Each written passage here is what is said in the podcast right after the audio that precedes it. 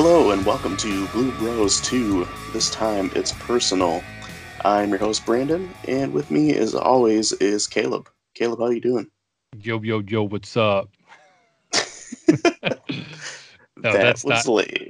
that. That's not how I really act. That's that's my DJ persona. DJ Crooked Hat makes his own beats. DJ douchebag. Uh, that makes me think of Ira and the wait, isn't it Ira and the douche from Parks and Rec? Yeah, The douche.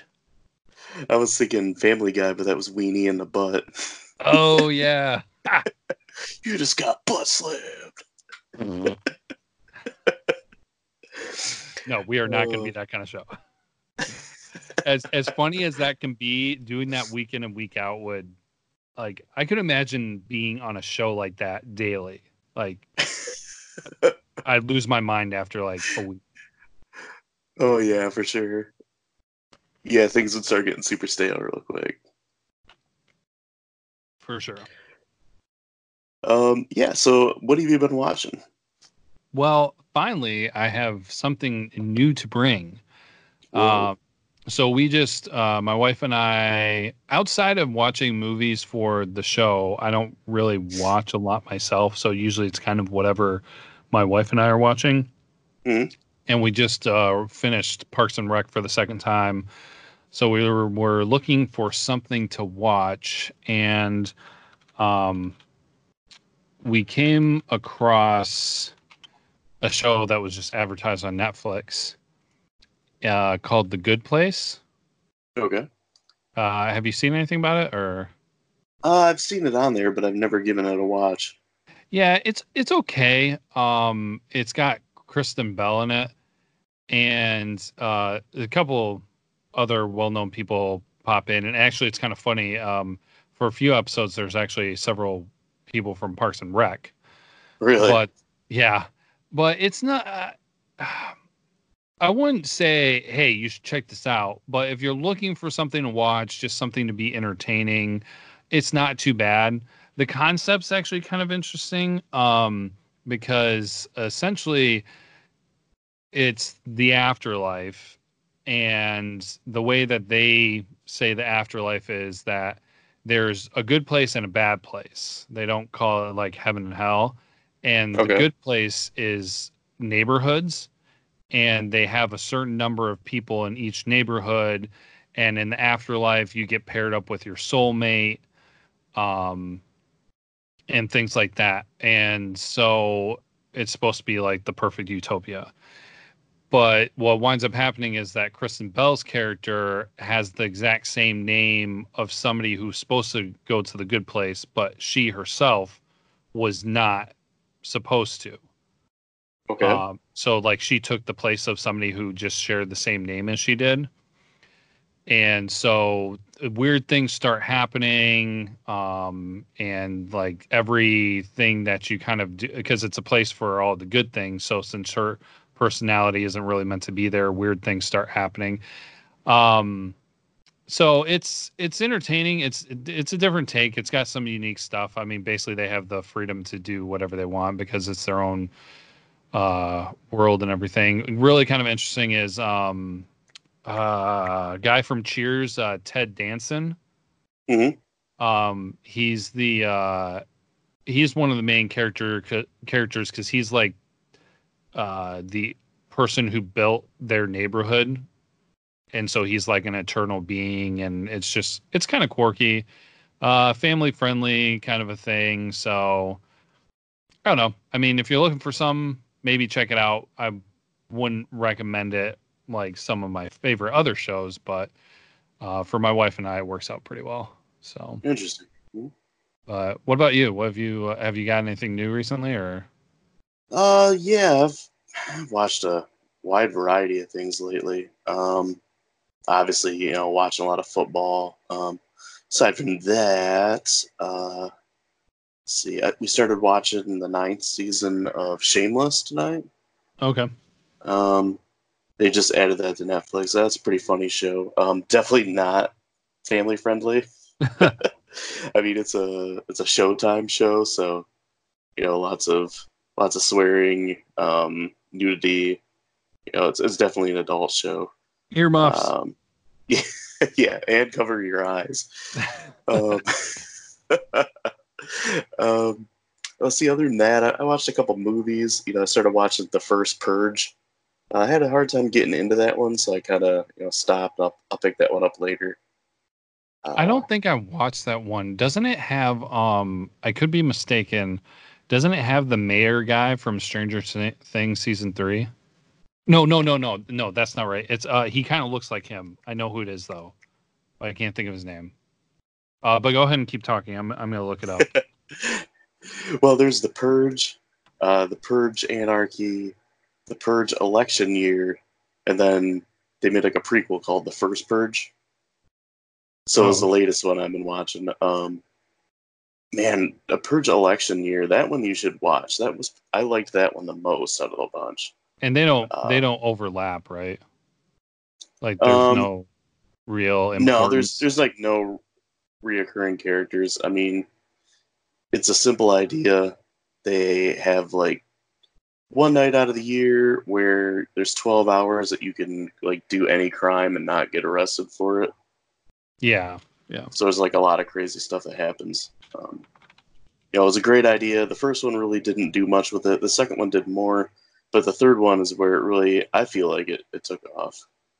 Uh, and yeah, I'm just having a hard time getting into the the first purge. So I I kind of kind of let that one hang for a little bit, and I'll come back to it. But then I watched um, movie Hereditary, and that was that was pretty interesting. That was very very full of drama and uh, just great acting all around. Hmm. But other than those, I don't think anything else of of note at least. That's like a lot. like, ah, Yeah. there's not much. And I'm just like, dude, I just started like watching one show and you're like naming off like six movies. well, I'm counting what I what I watched last weekend too, and I had you know I had some free time last weekend, so Okay.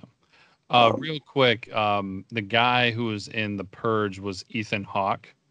oh yeah, Mhm. Um, and the guy I was thinking it was, and I'm not okay. Somebody's gonna yell at me. I know it. I'm just saying that they resemble each other. By no means am I saying like, oh my gosh, they look so much alike. But you know, considering I had not seen the movie and just remember the trailer, I see how I mixed them up. The person that I was thinking it was, and here comes me totally butchering a name. Uh, Carrie Els. Els? Carrie Elways. Elways.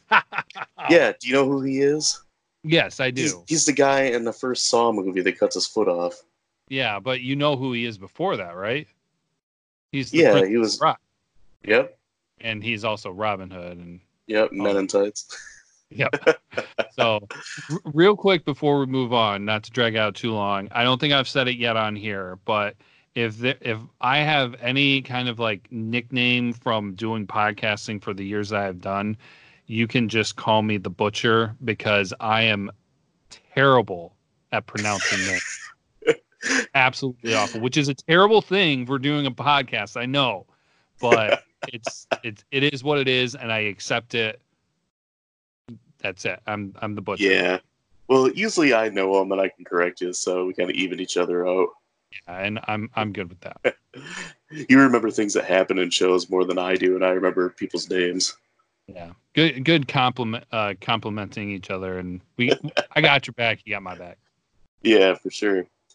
Okay, um, we wrap that up so we can move on to our first segment, which is Did You Know?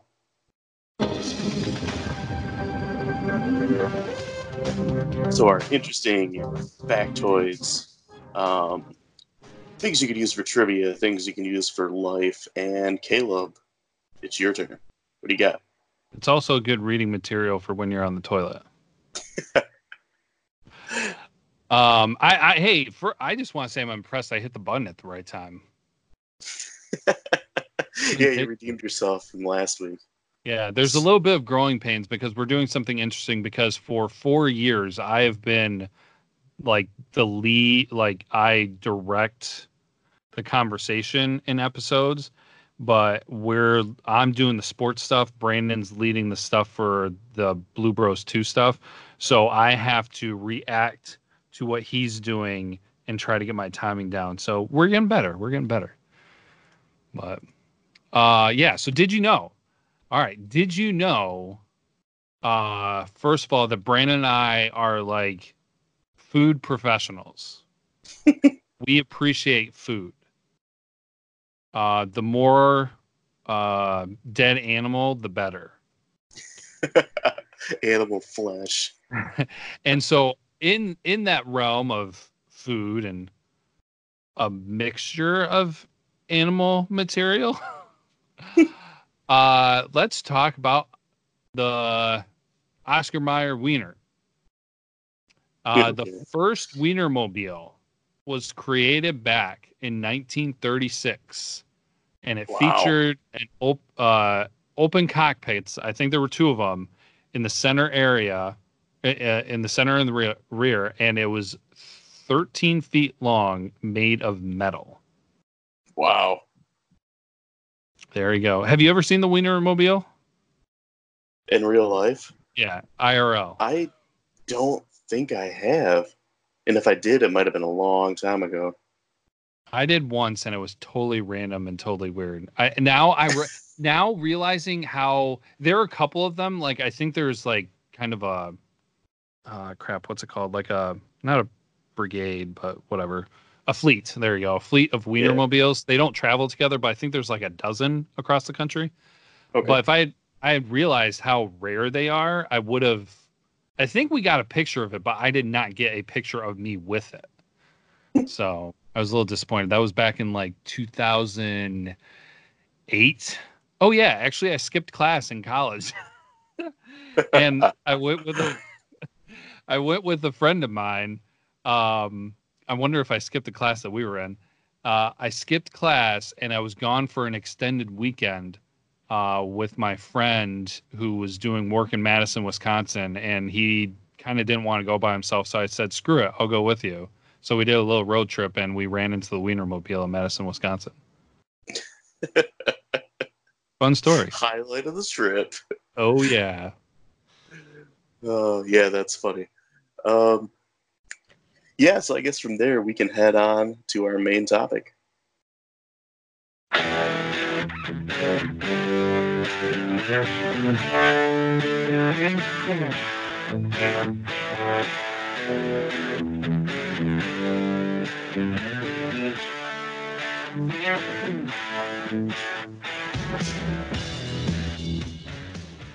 Yeah, so you're you're right on the right on the ball this week Yeah.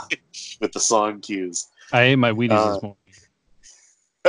the breakfast of champions. Uh, yeah, the topic this week is the 1986 movie Back to School, uh, directed by Alan Metter, and it was written by Rodney Dangerfield, and the screenplay was written by Harold Ramis. Uh, the plot to the movie is to help his discouraged son get through college, a fun loving and obnoxious rich businessman decides to enter the school as a student himself. Um, not only did Ronnie Dangerfield write the movie, he also starred in it as Thornton Mellon. Uh, along with Rodney, we get uh, Keith Gordon as his son Jason, Robert Downey Jr. in an early role as Jason's friend Derek. Uh, we got Burt Young from Rocky fame as Lou. He's uh, Rodney's friend and chauffeur. Uh, the dean of the college is played by Ned Beatty. Uh, and we got a couple of professors. We got Dr. Turner who's played by Sally Kellerman uh, from a bunch of other roles such as MASH, the, the movie MASH, not the TV show. And then we got Dr. Philip Barbet. He's the, the man main antagonist of the movie. He is pay, played by Paxton Whitehead. Uh, along with those, we got a couple other ones. We got uh, Terry Farrell. She plays Valerie. And William Zabka as Chaz. and you could guess, uh, it- you know, if Will, William, aka Billy Zabka, is playing someone in a movie, he is going to be a bully. A total Chad. Yeah, and of course his name is Chaz. Yeah, which is like one step worse than Chad. Oh yeah, for sure. My name was Chad, but I changed the D to the Z. Uh, yeah, so if you guys haven't listened to our movie reviews in the past, uh, we break things up a little bit, uh, kind of keep keep things moving along here. Uh, and how we start off is we we pick some highlights from the movies, the movies that we enjoyed. Um, you want to start? You want me to start off, or you want to just kind of go a couple here and there, back and forth? I will start. I will share my favorite thing about this movie, um, and then we can kind of go back to for, back and forth or whatever. But I so just a little uh, preface. I am not the biggest Rodney Dangerfield fan. Not saying I don't like him or his movies. I just didn't really grow up on them. Mm-hmm. Uh, I know some people did, and some people really enjoy them and everything. I've seen bits and pieces. Um, I can't think of too many that I've seen all the way through. So this was definitely something new for me. This a majority of this movie. Something that I did not realize about this movie became my favorite thing about the movie. Yeah. that was Robert Downey Jr. Mm-hmm. It was, um, well, I, I didn't realize it until I was watching it, and his name popped up at the beginning of the movie, and I was like, "Oh my gosh, he's in this movie! What, like, what is he doing in here?"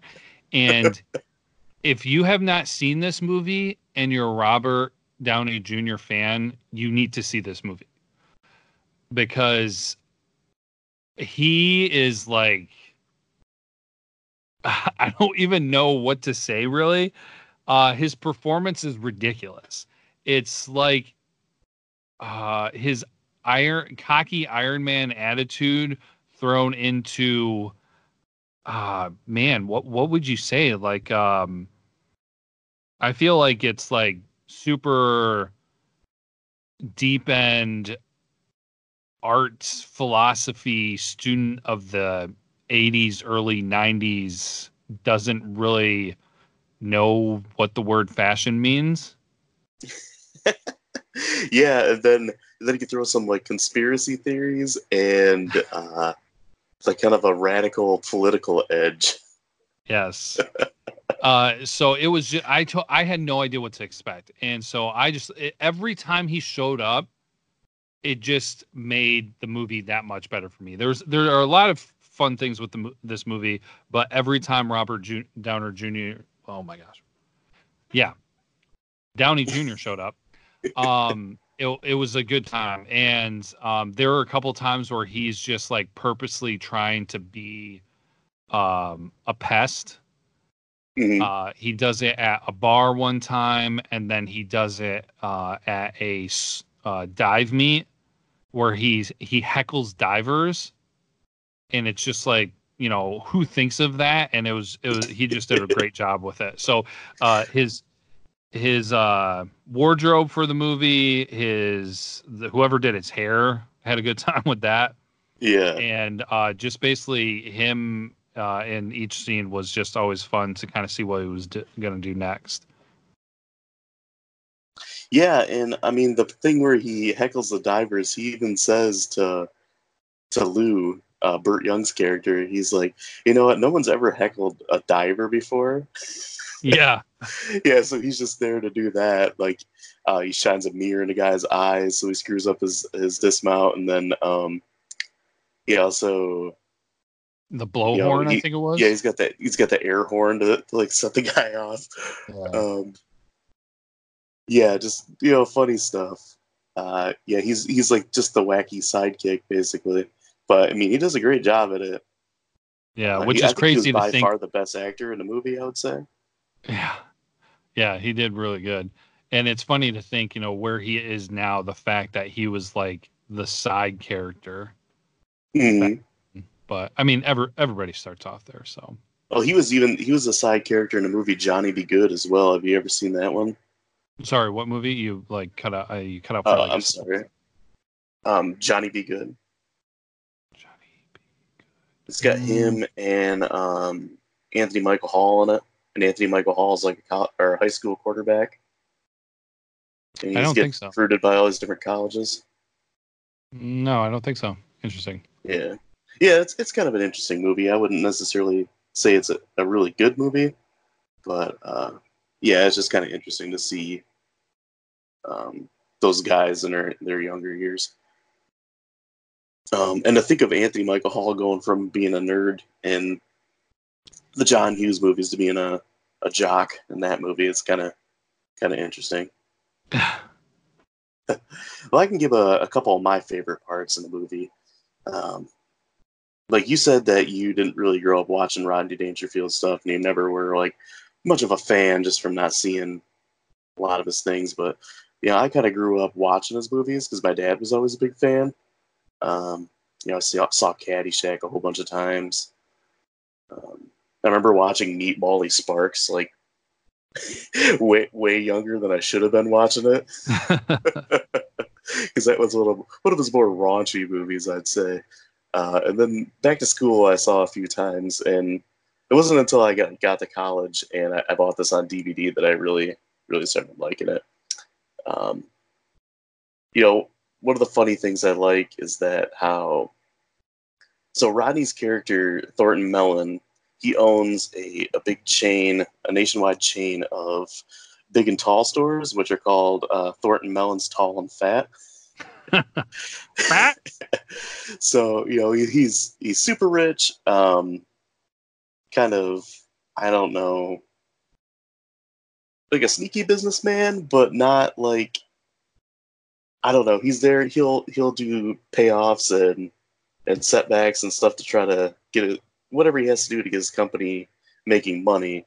And I wouldn't necessarily say he's a super dishonest person, but just the way he does things, uh, I guess it's kind of like the old school way. Yeah, maybe uh, shady.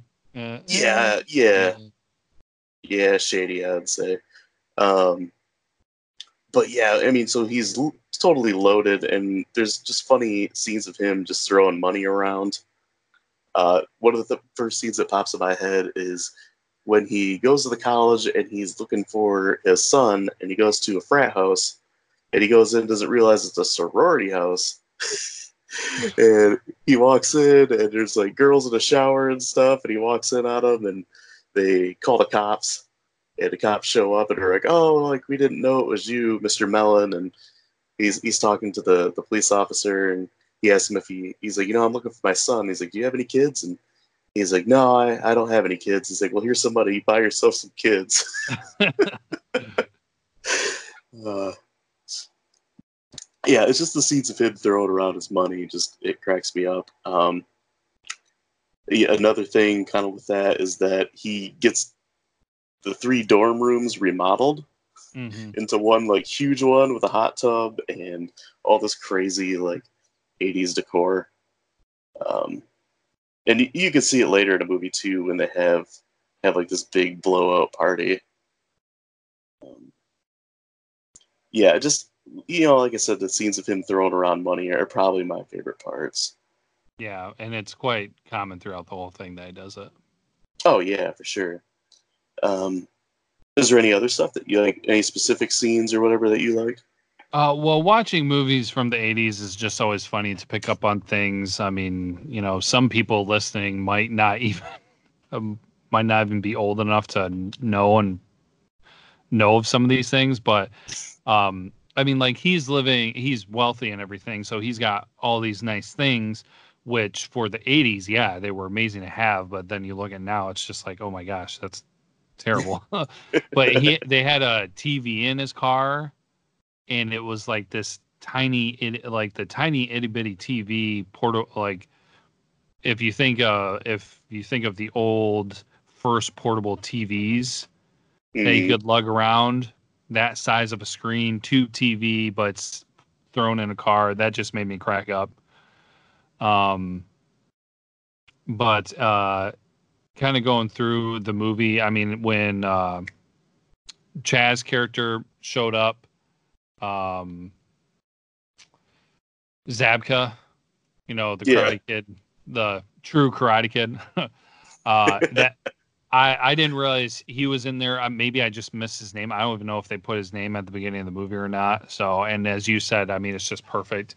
That's totally his his kind of a role that he does. But uh, Yeah, I I had something down about him remodeling the uh, the rooms, but he it, it it's kind of interesting how not saying that movies uh, that current college movies probably directly model things off of it, but just some of the similarities that you see that they take on. I mean, the dean was like a classic pushover dean um, that you'll ha- uh, have uh, in college. Like they, they have the classic character where he can push somebody around and it happens to be the dean and the dean just thinks he's amazing, um, partially because he gives him so much money. But then uh, they have to have the villain of the movie, which is uh, shoot, Dr. Barbet. Yeah, Dr. Barbet, who is the lead professor of the business school, and of course he happens to have a class in his uh, under him. Um, Dangerfield has a class under him, or Mellon, uh, we'll refer to him as the character's name. And so, of course, you have to create that clash there. But uh, one thing that I'll mention, and it's something that's going to happen w- with us watching so many 80s movies, it was short. Like, it went by so fast. Yeah, it's it's what like an hour and 20 minutes. Yeah, and it was actually kind of funny because I wasn't paying attention to the time, and I felt like it was almost a little anticlimactic because um the two main things going on are his son wants to be on the dive team and obviously you know his son wants to be in college and he wants to be in college with classes and so at the end of the movie um he Mellon the father has to do a test to be able to uh, an oral examination to be able to stay in school, and then immediately following that is like a dive meet. And there's no real, I don't know, there's no real like lead up to the dive meet. I mean, yeah, it's his son's first dive meet, but it's not like, I don't know. I felt like it was just another scene, and then all of the sudden, it was like uh, we'll we'll talk about the end of the movie a little bit later in the specifics, but it's just like when the scene was done, it was like that's the end of the movie and I was just like, really? Yeah, they're really like back. I guess back in the '80s, uh, like a lot of the the silly comedies like this, they didn't really have much for um, a plot. Yeah, kind of like Caddyshack. If you think about it, Caddyshack really doesn't have a plot. It's just like a bunch of stuff happens, but mm-hmm. there's no like main um, focus for the movie. Uh, you know, we talked about Rodney taking that um, has to take that oral exam to to stay in school. Um, the reason he has to is because he gets like a bunch of homework and term papers and stuff he has to write. Well, he pays like a whole bunch of people to do his work for him. You know, because he's used to being in the business world and being the you know the owner of a company, so he can delegate stuff. And uh, in his English class that he has, um, his professor is also his love interest, is Dr. Turner, um, uh, D- Diane Turner, uh, and she, him and her, like they have a like a couple dates together, and they get along really well. And he, for his class, he has to write a, a term paper about Kurt Vonnegut, and he keeps delaying it. And it's like his son says, you know, you're having fun here at a party and everything. But it's like I know you have like this huge paper about Kurt Vonnegut coming up, and uh, he says something about you know have it taken care of, and there's there's a knock on a door, and Jason goes and answers it, and Kurt Vonnegut himself is standing there. Yeah. so Roddy has Kurt Vonnegut write a paper about Kurt Vonnegut. he hands it in, and he actually fails on it because the professor knows that he didn't write it. And she's like, "I I failed you because I knew that it wasn't your work. Is like, and whoever you got to write that paper knows absolutely nothing about Kurt Vonnegut. uh, so all these other professors are noticing too that the work he was handing in wasn't his, and uh, Dr. Barbet especially, who you know he just hates uh, Rodney's character, uh, Thornton, and he goes to the dean and he's like, hey, he's he's like plagiarizing work here. He's not doing his own. It's academic fraud. Um, he should be kicked out. And the dean tries to fight him on it, and he's like, "Well, per university rules, that he has to take an oral examination." Or so, be expelled. uh, yeah, or be expelled. So he has to like cram study, and that's where you get your '80s montage. yeah. Um, Um, that would be probably the main. I would say that's probably the main story yeah. for the movie, and then all the other ones with the diving team, and you know at the beginning where he leaves his his cheating wife that he has, uh, who is played by Adrienne Barbeau, by the way. Um, who she was actually pretty amazing in this movie too, because you just you just wanted to hate her. Yeah. a small part in the movie, but yeah. Yeah. Did, did you know that she was married to John Carpenter? No. Yeah, she was actually married to John Carpenter for a while. Um, but yeah, like all those little side stories kind of go with it. But I would say probably the main story is, you know, him going to school and him trying to stay in there after getting caught cheating. Yeah. Like the thing that kind of threw me off was just like, um, and I know we're talking a lot about that in the movie. I don't know if we were going to save that for later, but it's just like, so is the oral examination, it's a big, huge, like intense thing. You feel like that's going to be it. And so you feel like the end is going to be like a huge triumphant moment of him finding out that he, you know, passed.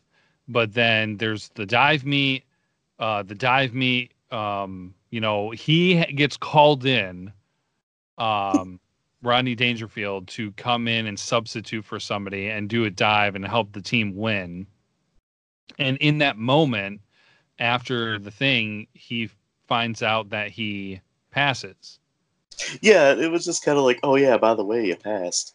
Yeah, and it's just like they they could if they I feel like if they maybe that was just the one thing like if they made a little bit more of an emphasis on that like he had to go in front of them and like a bunch of people went to support him and they're like oh did he pass or not? or wh- whatever. But yeah it was just Mm. like glossed over and then it was graduation but not even technically his graduation because he was just a freshman but he uh, he spoke then it, it, it just was just kind of like okay we're done boom let's do this and done and yeah, let's take this one home. Um, yeah i mean i get it but it ju- it's just funny Oh, we have to mention too with the whole diving thing. Um, it's kind of brought on at towards the beginning of the movie when um, you know after he catches his wife uh, Vanessa cheating on him, and he's he's diving in this pool, and you can tell that he's very good at it. Uh, and he meets the the diving instructor or teacher or whatever um, coach, I guess, um, at the university, and he's talking about you know when he in his younger days he used to perform as a high diver um, in Atlantic City, and the coach is like, "Oh, there was this guy that used to do this most the most amazing dive I've ever seen called the Triple Lindy," and Rodney says, "Yeah, that was me." So of course you know that's going to come back later in the movie, and when he gets pulled uh, from the stands to be on the team, the the coach has him has him do this this jump. and so the triple Lindy is like this most ridiculous thing ever. So Rodney gets up on like the highest um, platform to dive off from, and they, they the announcer says they have to install another board for his jump. Well, he does like jumps off, does some crazy flip, which is obvious a stunt double. yeah it's, it's hilarious. And like you know, they they purposely made the guy like not really look anything like Rodney, just you know, for the extra laugh. Um, basically, he jumps like from platform to platform, and then does like this crazy flip and goes in, and they win the whole thing. And like you said, he finds out that he passes afterwards. yeah and and the reason he gets pulled onto the team is because uh, Billy Zabka's character Chaz uh, fakes that he has a cramp. you know, for whatever reason, I don't know. It, he's like trying to stick it to to Jason. I'm not sure. I'm like, so you're I- faking a cramp, so you can't go up there and dive, and you're gonna make your team lose because you don't like this one guy. yeah i really think that was it i think he didn't want him to be the hero like basically he messed up his first dive and so if they won, it was going to be because of uh, Jason. hmm So he didn't want him to get the glory, so he was trying to sabotage the team as a whole. That's what it seemed like to me. Yeah, that sounds about right. It's it's still just kind of a an odd motive. Yeah. Well, I, I want to take a moment to talk about the relationships in the movie, which Mhm. are weird. Um, because uh the obviously women are attracted to Melon or Rodney uh because he has money. Uh for most of them at least are attracted to him that way. But yeah, like so many people are like all about him, which I mean Ro- Rodney's not exactly the most um uh Attractive man. yeah, I was trying to come up with something clever, but yeah. So I just find it interesting. that I was like that, and it's like instant, you know, like somebody sees him and it's just like, oh, I'm taken over by this guy for whatever reason.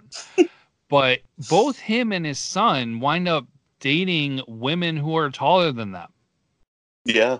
and it was just kind of weird. Uh, and not, I mean, it's not that big of a deal, but it just.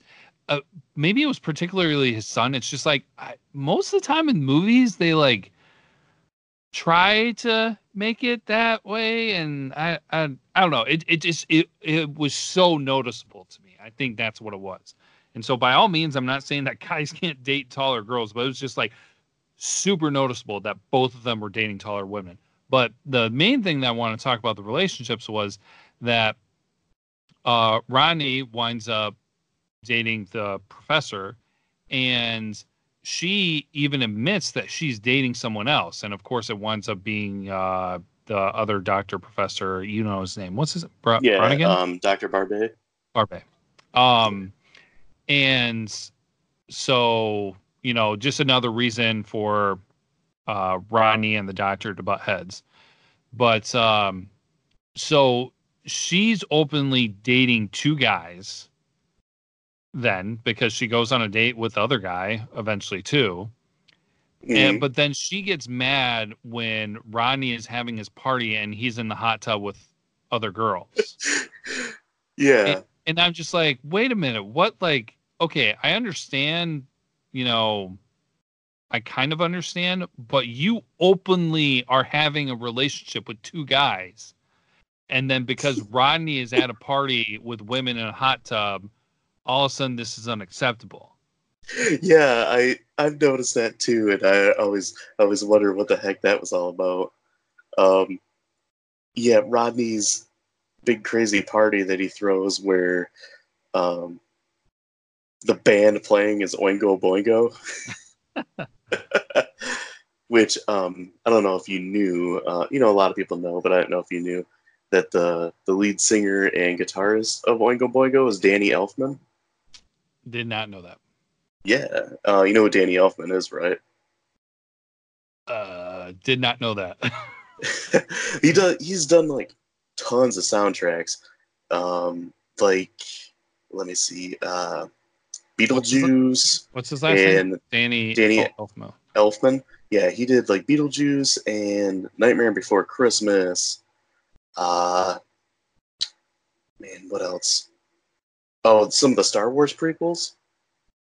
So oh, he's he like, did. he's a big time composer for for movies. Okay, gotcha.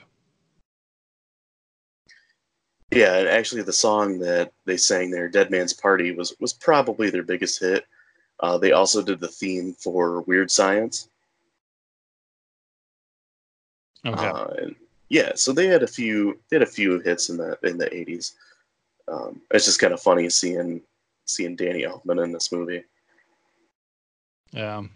Uh, and also, there's a so they have their big party, but at the same time, the frat house is having theirs where where Chaz is at, and nobody shows up because they're all at Thornton's party, and they're having like a caveman theme or something. It's weird, Thank you. I'm so glad that came up because and and the music played in the background. That song, um, was a Michael Bolton song before he started doing ballads. Like before he started doing ballads, he had a he was in an '80s hair band, and he he left that. They were called Blackjack. He left that, and he did one album solo that was like '80s uh, hair metal, and it was called Everybody's Crazy. and uh, that's a song that plays in the background. I just I find that kind of funny too. Yeah, that's that's pretty hilarious. That I was super confused when they transitioned to that. Like I was just like, what is going on here? Who are these people? Because they were like all dressed up. So it took me a minute to recognize it was Zabka. Mm. But I was just like, yeah, that just totally threw me off. And yeah, I don't even know what party it was. It was just like, like you said, a caveman party or something. Was that a thing? I mean, I know toga parties were big, but what like? I don't know. Maybe I think theme parties were probably like kind of a big thing in college back then. Um, he did. He does mention that it's like a yearly thing, I guess, for that frat. Yeah. So he's like, usually this is the biggest party of the year, and no one's here, and um, yeah. Then they find out that everybody is at uh, Thornton's party. Yeah. So, uh, did you have did you have any more scenes, or were we gonna move on to quotes? Uh, I think we can move on to quotes. Um, I've got uh, two of them here that I haven't mentioned. Uh, how many you got? Uh, I've got a few, so you can go ahead and start. Okay. Um, the first one that really made me laugh, and it's one of the memorable ones for me, is there's a scene um, at the be- towards the beginning of the movie. Uh, Rodney and his wife Vanessa are having a party party at their house, and it's all these like, you know, stuffy rich people that are like complete opposite of what Rodney's character Thornton is. Mhm. Uh, and he's he's sitting down. He's he he made this like crazy sandwich, and he's sitting down at a table and he's drinking a beer. And uh, she brings up like this couple to talk to him, and and she says, uh, I can't remember who who the woman's name was. She was introducing. She's like, "Don't you love the color of her dress?" And Rodney looks at her and he's like, "Yes." What he's like, "What a lovely shade of green." He's like, "If that dress had pockets, you'd look like a pool table." It's like maybe you should try my store, tall and fat. No offense. And I don't know why, but that gets me every time. Just like the look at look at the woman's face, and then Adrienne Barbeau's character just like stares a hole through him. yeah, Uh, I re- I do remember that scene. So, did you want to go through yours, or do you want to go back and forth? Uh, I'll go with my second one here. Okay. Uh, there's a we were talking about the party before, and but my favorite quote in the whole movie is in there. Uh, he's in a hot tub with like two or three girls, and he's like, uh, "What's a what's a bath without bubbles? Bubbles come over here." And this girl gets up, and she walks over, and he's like, "He's like, tell me what's your favorite subject?" Subject. She says, "Poetry." He's like, "Really?" He's like, "Maybe you can stick around and help me straighten out my Longfellow." Every time I hear that one, that just that just makes me laugh. Oh man. I, I do I now that you bring it up, I do remember that one, but uh, that was not one that I actually wrote down. So yeah. So what do you got? uh well kind of going off of that one just because it's funny because I mean like some of the dumb humor and everything that you get in some of the Rodney Dangerfield stuff. Um it when so when Rodney's there at college and everything, and obviously he's partying it up, and he encourages his son to do well, and his son notices that he's just slacking off. They he he notices something is wrong. His son Jason is upset, and so they're Mhm. talking, and he uh, catches up to him. He's talking about stuff, and he's just like, "You gotta tell me what's going on."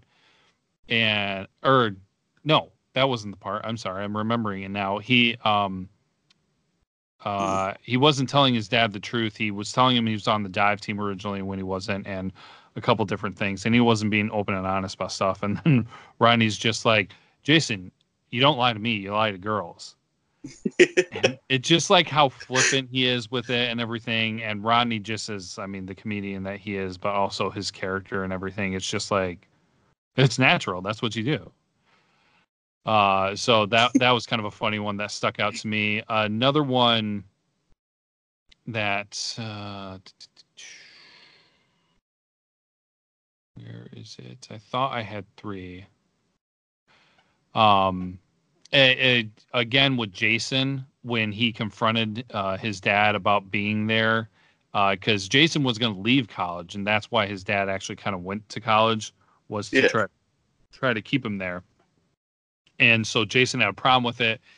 Uh, he wound up uh, getting drunk and upset, and he got in an argument with his dad, and uh, he he wasn't very happy when his dad came and visited him. And then his quote was Jason's quote was, "I was a lot happier when I was miserable." Before his dad showed up because of course his dad's getting all the attention and you know uh, is kind of like causing problems for him and he doesn't mm-hmm. enjoy it so that was kind of a funny one. Uh, an insult that was thrown in there and i can't remember who it was but somebody called somebody else a fleeb? Have you ever heard that? No. You sure it wasn't a plebe uh, it's i swear it sounded like fleeb so I don't been. know if that was something in the 80s that I missed, but uh, I'm saving the best one for last though, just because it's again Rodney's humor and super cheesy, but he does the commencement uh, speech then for the graduation ceremony. Wait, yeah, the speech for the uh, graduation. Mm-hmm. And so he has this quote that he finishes it off with, and he's like, "It's jungle out there. You gotta look out for number one but don't step in number two. and it, it, it, you laugh at it more. It's not so much you laugh at it because it's funny, but it's just so dumb and ridiculous and so mm. 80s and so Rodney from uh, his comedy and everything. So I thought that that was kind of an op- appropriate one to end with, but also because then essentially that's the end of the movie right there. Yeah, and then you get the freeze frame of him with his thumb thumb up. He just kind of freezes there a goofy smile and his thumbs up, and then like all the the graduation hats falling in front of him. Yeah. oh man. Uh, yeah, there was one thing that I forgot to mention earlier is that uh, he has a history professor. Oh yeah. Um, who's played by Sam Kinison. and there's a scene where he like screams at Rodney's face and he's asking him about um, oh, was it World War II?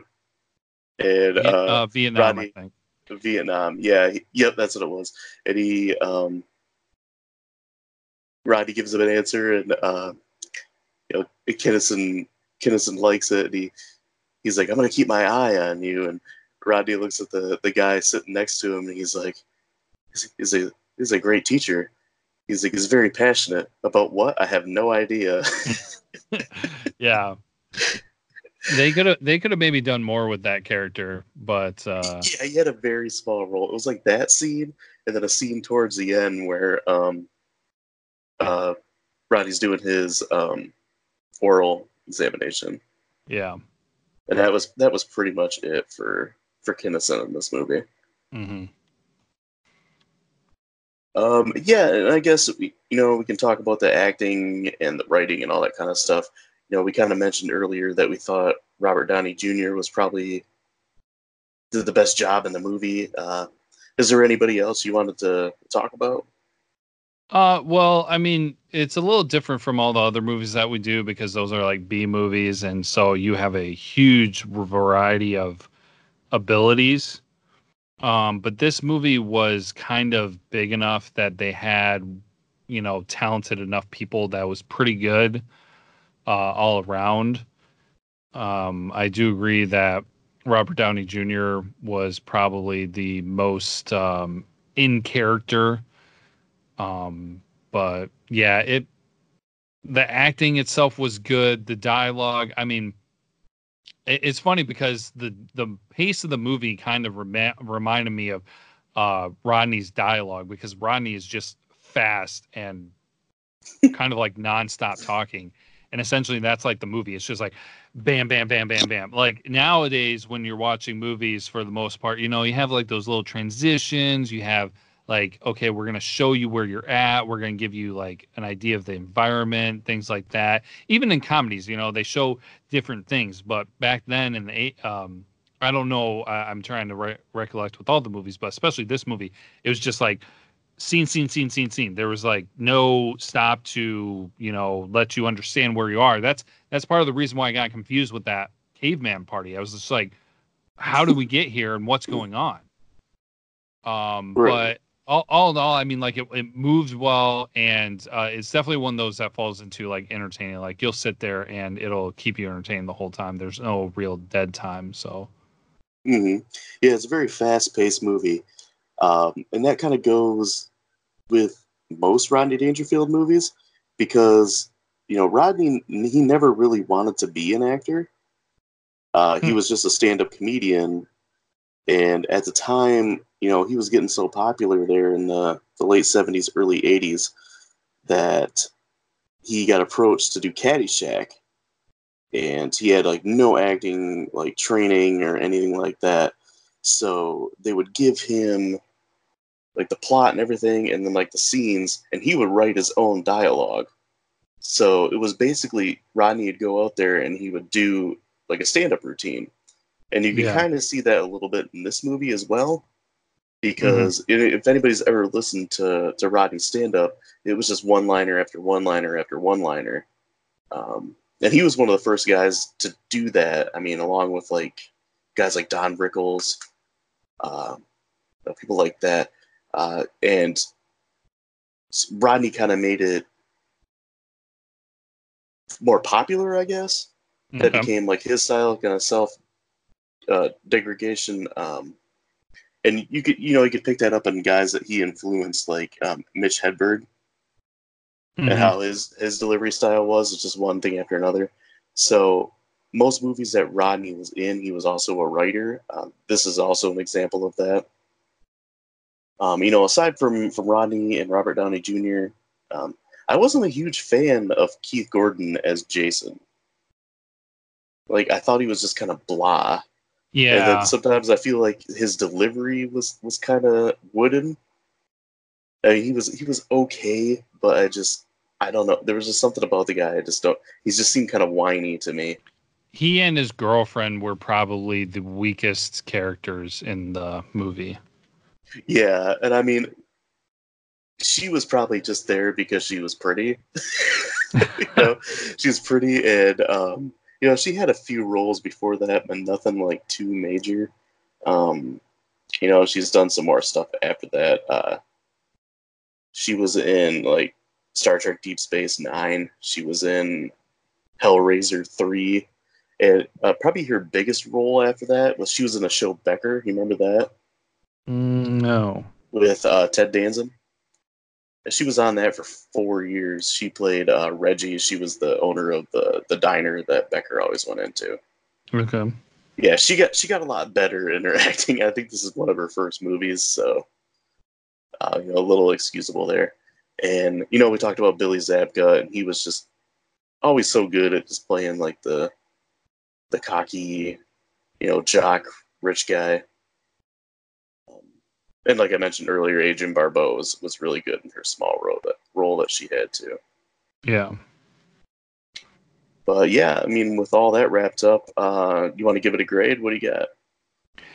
Yeah. Um, I'm, it, it, like I said, good, entertaining. I gotta reserve, you know, the top for what I just feel like is entertaining, super enjoyable, like just, um, you know, knocks it out of the park and things like that. And so while this is definitely put together better than any of the movies that we've seen up to this point, because uh, this is uh, probably had a much bigger budget. Um, Yeah. I would probably give it. Are you gonna do uh halves, or are you just doing like straight up? Like I know we talked about it. No, but you can do a half too. I. th- Mm, it might change over time when our um, reviews get to when we have more things in our um, log of what we Mhm. reviewed. But I'll give it a four point five. Um, ah man, I don't know, maybe nah, because I'm mm, I'll do four point five. Leave it at that. There we go.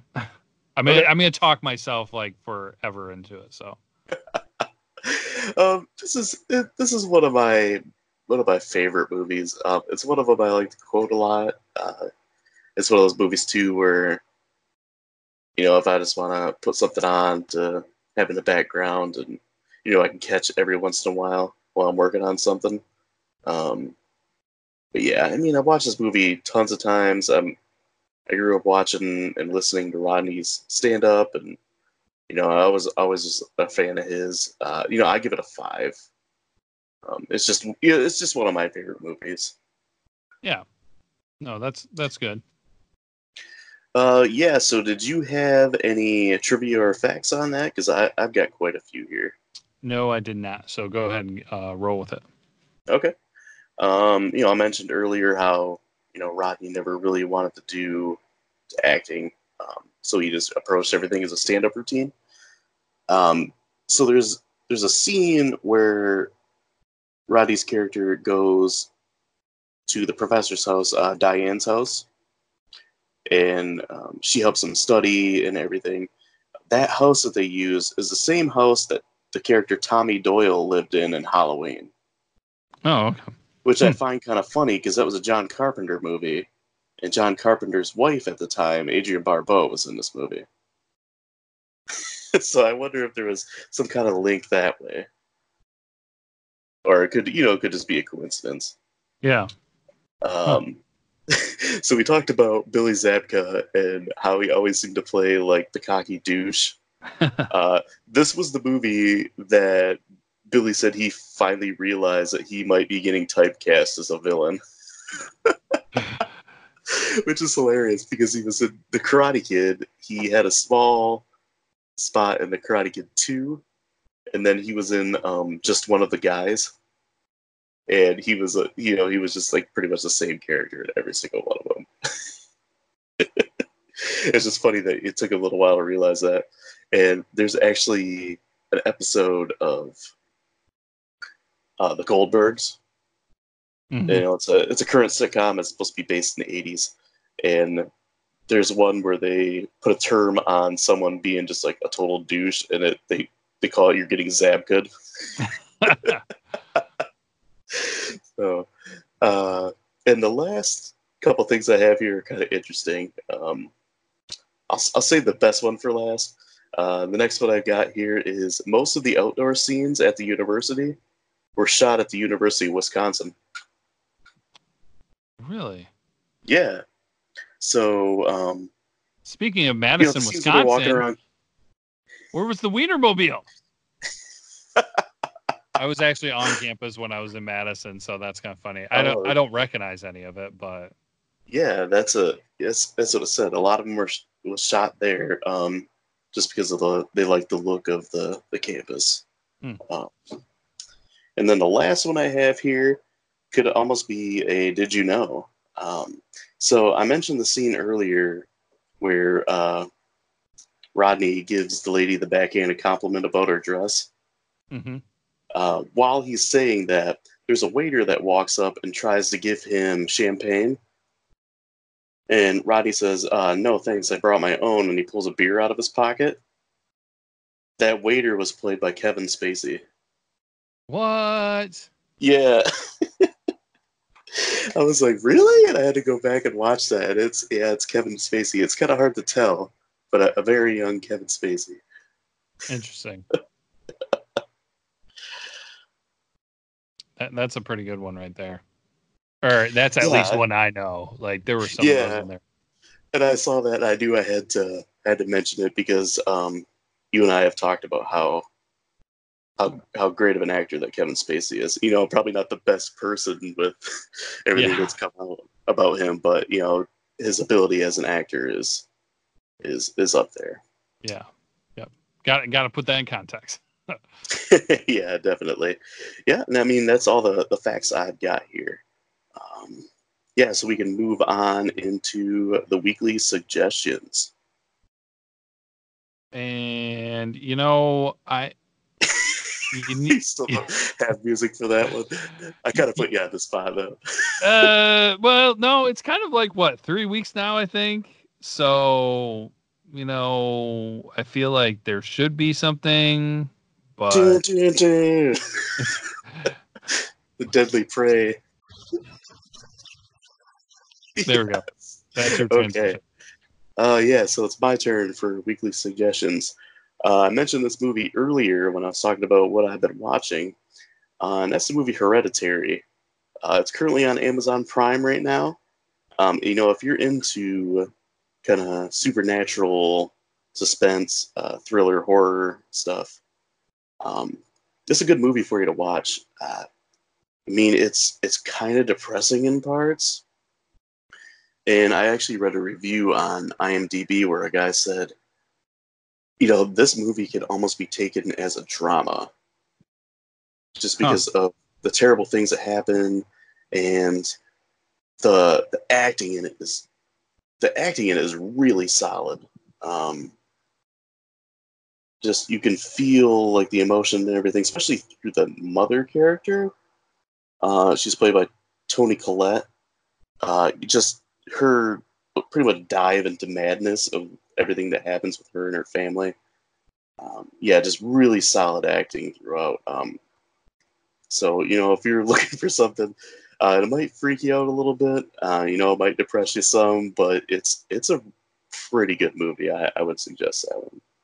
Man, I don't know if I've ever gotten depressed from a movie. It's uh, there's just some. I don't want to ruin anything. Yeah, but, no, you know, if yeah. you want to check, if you know, if you want to read about it or something, um, just yeah, just some bad things that happen to that family. I mean, I um, definitely get sad, like emotional.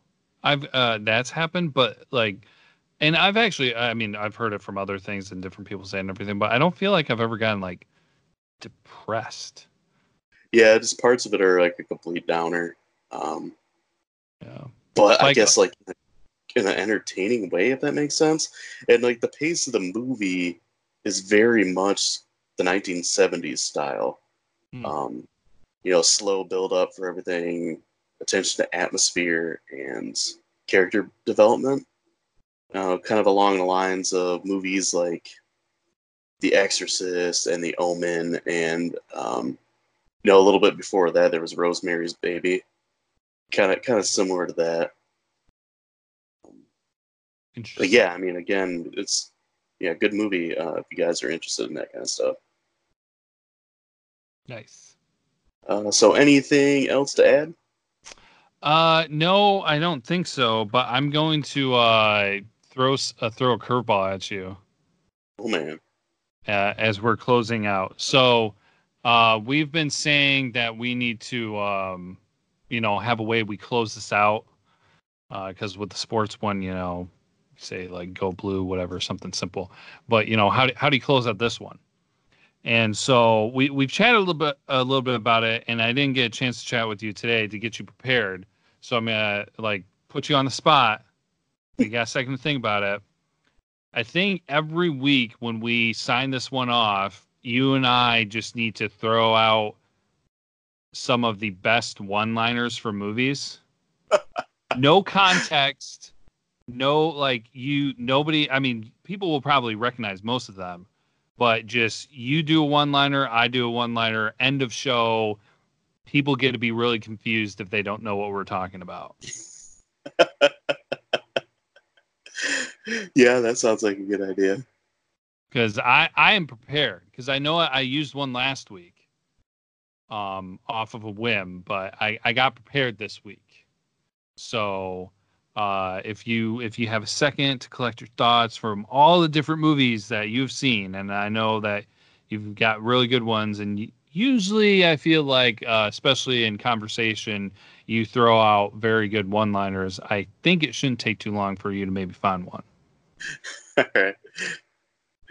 So whenever, uh, unless you got anything else to say, I'd say we could just end it off with uh, throw out some one-liners and call it a week.